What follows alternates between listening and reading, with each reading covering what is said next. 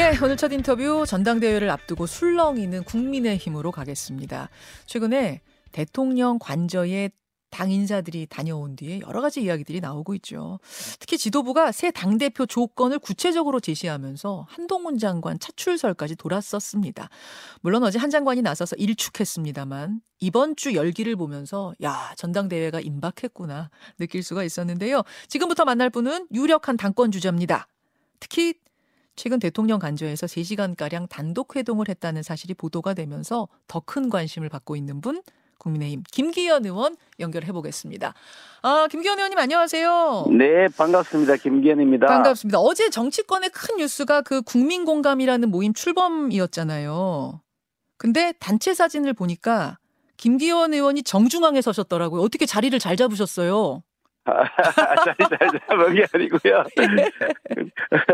마침 그 자리에 피해 있어서 앉았던 거고요.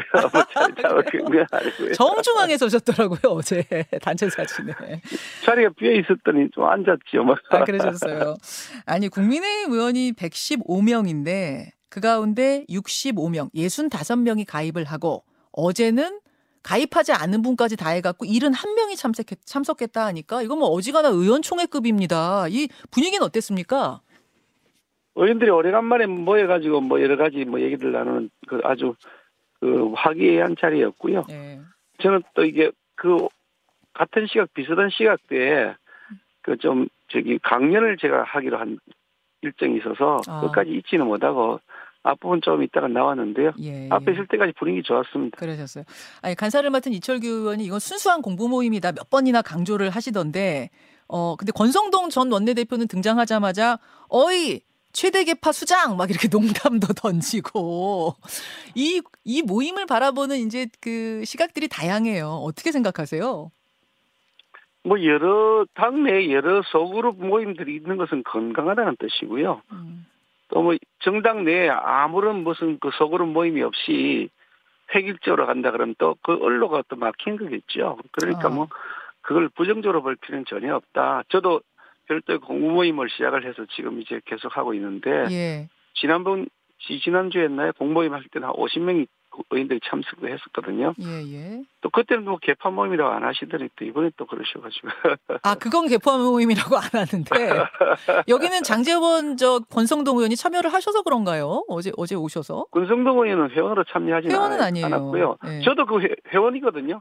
예예. 국민공감의 창립 멤버인 회원인데 처음부터 제가 가입했던 멤버인데. 음.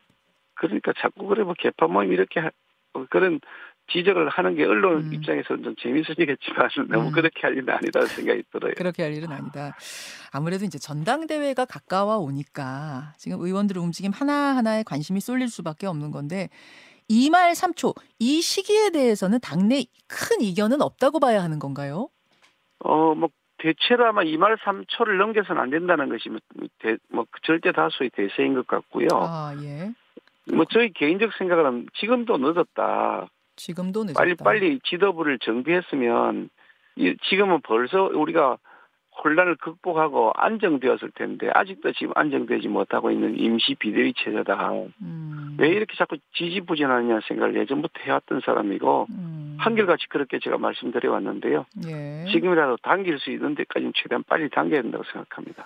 이 말 삼 초에 대해서는 큰 이견은 없는데 전대 룰을 놓고는 이견이 좀 있는 것 같습니다. 현재는 당대, 당심 대 민심 칠 대 삼인 것을 구 대 일로 고치자는 당내 일각의 주장. 아직 확정은 아니고요. 개인적으로는 어떻게 생각하십니까? 저야 뭐 개인적으로는 뭐 여러, 여러 차례 원론적인 말씀을 드렸습니다만 당의 대표를 뽑는 것이고요. 예.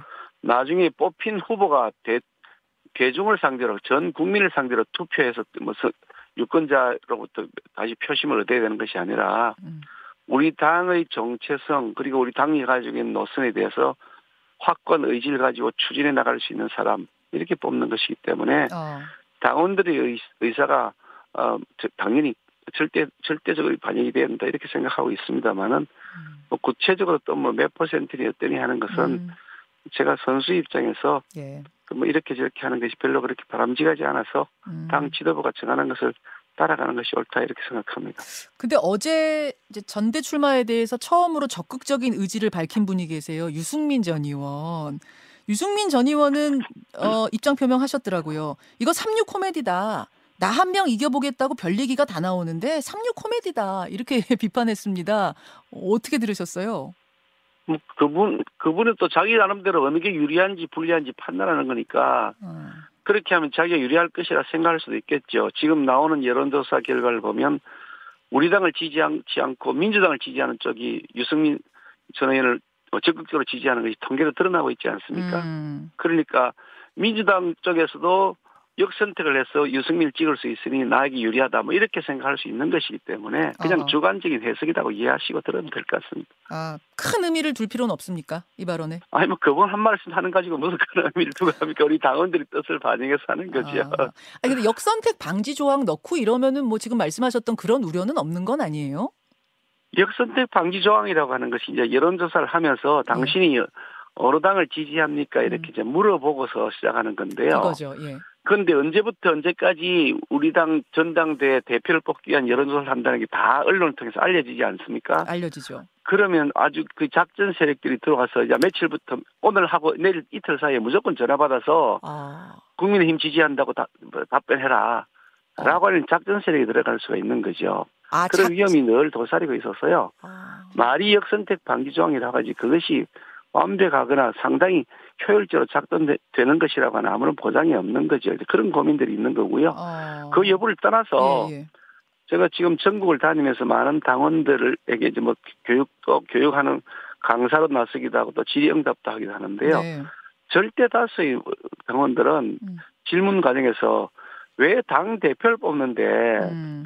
다른 당 지지하는 사람 의사를 묻느냐. 우리 당 당원들은 그럼 뭐냐. 왜 우리가 당비를 내면서 당원을 하느냐. 음. 당 대표를 뽑는 데 있어도 주권을 완전하게 행사하지 못한다 그러면 왜 당비를 내야 되느냐는 이, 이 제기를 많이 하세요. 음. 그게 우리 당, 당원들이 많이 가지고 있는 생각이고. 그렇군요. 민주당의 경우에 지금 당원 비율 구십 퍼센트, 구십 퍼센트를 하고 있거든요. 예, 예. 그런 여러 가지 사항들하고. 음. 잘 참조, 그런 상황을 다 참조해서 네. 지도부가 결정하고 당원들이 그에 대한 의사를 표현하지 않겠습니까? 아, 근데 뭐 이런 얘기도 있긴 있잖아요. 왜 그 구 대 일로 가다 보면은 이게 민심하고 같이 갈 땐 문제가 없는데 민심하고 괴리될 수도 있어서 당심이. 그래서 좀 이게 좀 그 뭐 여론조사도 많이 넣는 쪽으로 가고 이랬던 거 아닌가요? 예전에 바꿀 때. 근데 방금 말씀드렸습니다만은 당 대표를 뽑는 선거거든요. 이거요. 예. 그러니까 뭐 대통령을 뽑기 위해 가지고 우리 후보를 내세우는 과정이 아니고 음. 당 대표잖아요. 이 당 대표가 뽑히고 나서 그 당 대표가 다시 국민을 상대로 다시 또 투표를 받아야 되는 게 아니잖아요. 음. 그러니까 당이 우리 당이 가지고 있는 정체성, 우리 당이 음. 가지고 있는 비전, 그동안 당을 위해서 어떤 노력을 해왔고. 음. 당의 그 발전을 위해서나 예. 또 당의 여러 가지 어려운 일이 있을 때 얼마나 앞장서서 음. 일해왔는지 음. 그런 것들에 대한 평가하는 것이죠. 알겠습니다. 그러니까 그걸 자꾸 나중에 네. 우리가 후보를 뽑아놓고 네. 대중선거를 통해서 뽑는 걸 전제로 하는 대통령선거와 비유하는 것은 적절하지 않은 거죠. 김기현 의원께서 생각하시는 새로운 당대표의 조건, 가장 중요한 요건은 뭐라고 보세요? 우리 당이 지금 뭐 여러 가지 해야 될 것이 가치도 조금 더 유연성을 높여야 되고 음. 그리고 우리의 그 지지 지역도 사실 좀 더 넓혀야 되고요. 아. 세대도 저희들이 지지하는 세대가 좀 저희들이 한 사십 대, 삼십 대 이런 데서 좀 저희들이 상당히 불리한 그 여러 가지 통계들이 나오거든요. 네. 그런 세대의 지지층도 넓혀야 되고 음.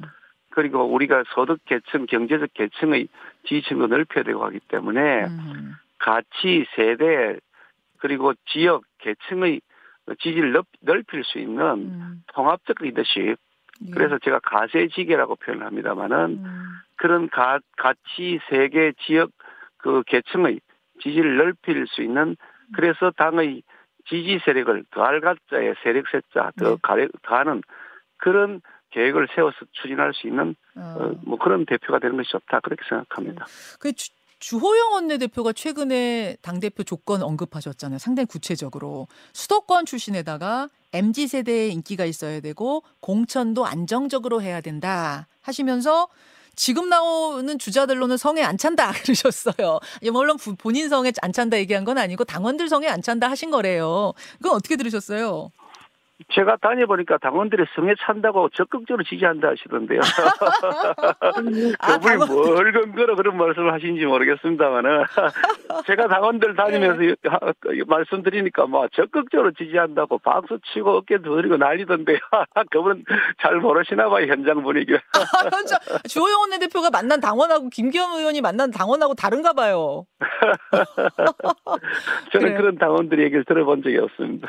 어, 그럼 그 조건 자체에 대해서도 좀 부정적이세요? 무슨 조건이라고 하는 게 뭐 말이 안 되는 거죠. 뭐 아니 당원들이 뽑는 거지 뭐 주호영 대표가 당원들 전부를 대표하는 사람이 아니고 당원 중에 한 명이잖아요. 아, 예. 그러니까 예. 여러 가지 의견을 가진 사람들이 있는 것이고 그중에 그 완 후보 대응이 당원으로서 의견이라고 생각하면 되는 것이고요. 음, 음. 뭐 그런 의견을 가진 사람도 있겠죠. 음. 그런데 예, 예. 아니 그럼 뭐 수도권에서만 예. 우리가 그런 어필하면 정, 전국 정당이 되느냐. 음. 엠지 세대만 얻으면 전국 그럼 전국 정당이 될 수 있는 거냐. 음. 전 국민을 상대로 지지층을 우리가 확보하고 음. 전 지역을 상대로 우리가 지지층을 확보해야 되잖아요. 네. 그러니까 또 특정 지역만 지지받으면 된다. 특정 계층만 지지받으면 된다. 음. 라고 하는 것은 매우 협소한 의견이다. 협소하다. 그런 생각을 합니다. 협소하다. 근데 수도권 의원이 지금 국민의힘에 좀 적긴 해요. 그래서 아마 수도권을 좀 강조하신 것 같기도 한데요. 수도권 의석이 많기도 하고. 당연히 수도권에서 우리가 과반을 차지해야죠. 그럼 뭐 누가 그거 아니라고 합니까? 예, 예. 수도권도 과반을 차지해야 되고요. 예. 엠지 세대, 엠지 세대도 저희들에게 지지율이 음. 그렇게 나쁘진 않습니다만 사십 대는 저희들 지지율이 많이 나쁘거든요. 네. 그 지지율도 확보해요. 그럼 사십 대는 버릴 겁니까? 엠지 세대만 넣, 넣고요. 아, 나쁜 걸로 따지자면 사십 대가 지금 더 안 좋다. 거기 잡아야 돼. 더 나쁘죠. 더 나빠요. 그러니까. 음. 그렇게 딱 계층이나 예. 뭐 어떤 그렇게 지역을 한정하는 것은 예. 너무 협소한 얘기라는 겁니다. 알겠습니다. 당연히 수도권에서도 과반을 차지해야죠. 음, 예. 수도권 과반 차지하지 않고 무슨 재주로 우리가 총선에서 이깁니까? 그럼 이 성에 차지 않는다는 주호영 원내대표 발언에는 윤심 안 담겼습니까?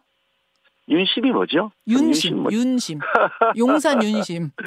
누가 그런 얘기를 하던가요? 어...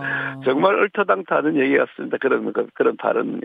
지금 그렇게 윤심이 담겼다고 누가 얘기하는 사람이 있다 그러면 아무 근거 없는 가짜 뉴스를 퍼뜨린 거다 이런 뜻입니다. 야... 아니 김기현 의원님 얼마 전에 대통령 만나고 오셨잖아요. 관저에서 세 시간 독대. 그때 그 뭐라고 하시던가요?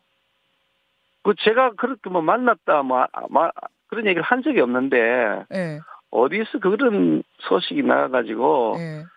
사실 확인 뭐 전화를 받느라 가지고 곤욕 곤혹상을 겪었습니다만 김 의원님이 말하고 다니신 건 절대 아니지만 만 어떻게 아, 소문이 났어요? 만나신 건 사실이잖아요. 뭐 참 어디에서 무슨 소리가 났는지 그게 보도가 되면서 아 이거 저한테 사실 확인하는 전화가 막 한 이틀 동안 계속 오는 바람에 열 먹었는데. 네.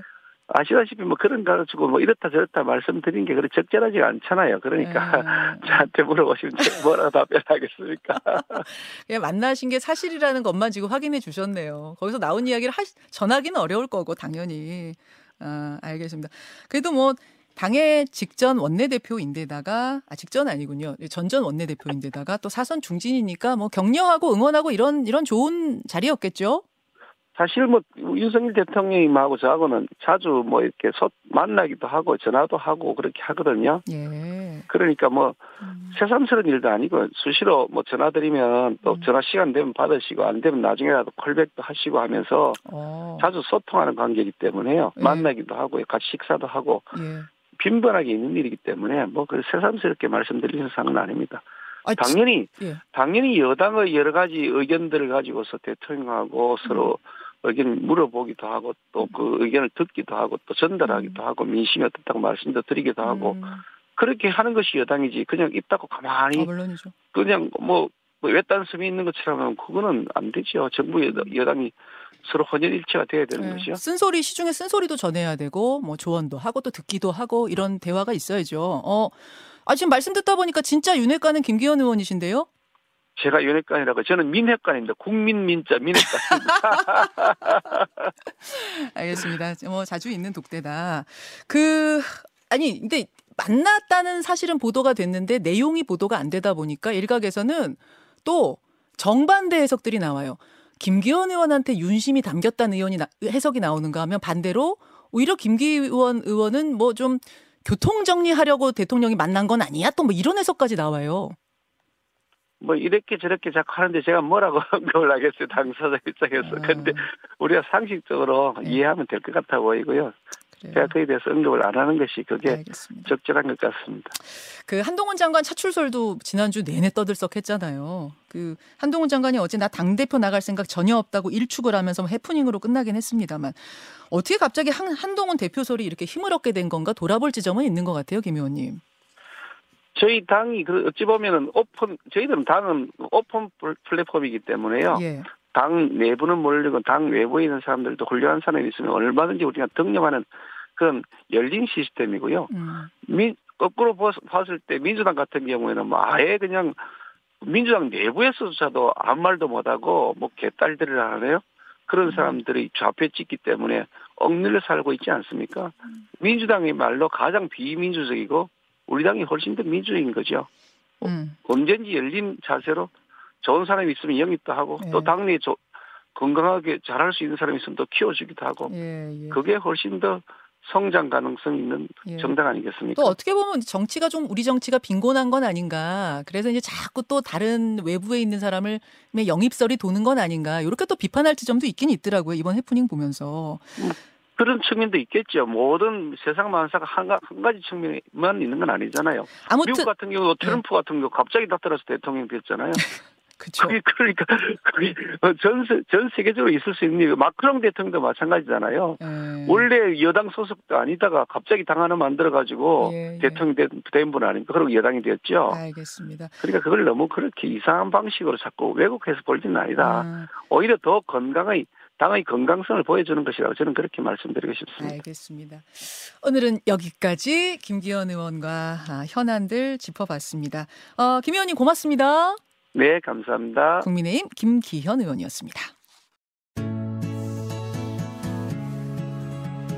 김현정의 뉴스쇼는 시청자 여러분의 참여를 기다립니다. 구독과 좋아요, 댓글 잊지 않으셨죠? 알림 설정을 해두시면 평일 아침 일곱 시 이십 분 실시간 라이브도 참여하실 수 있습니다.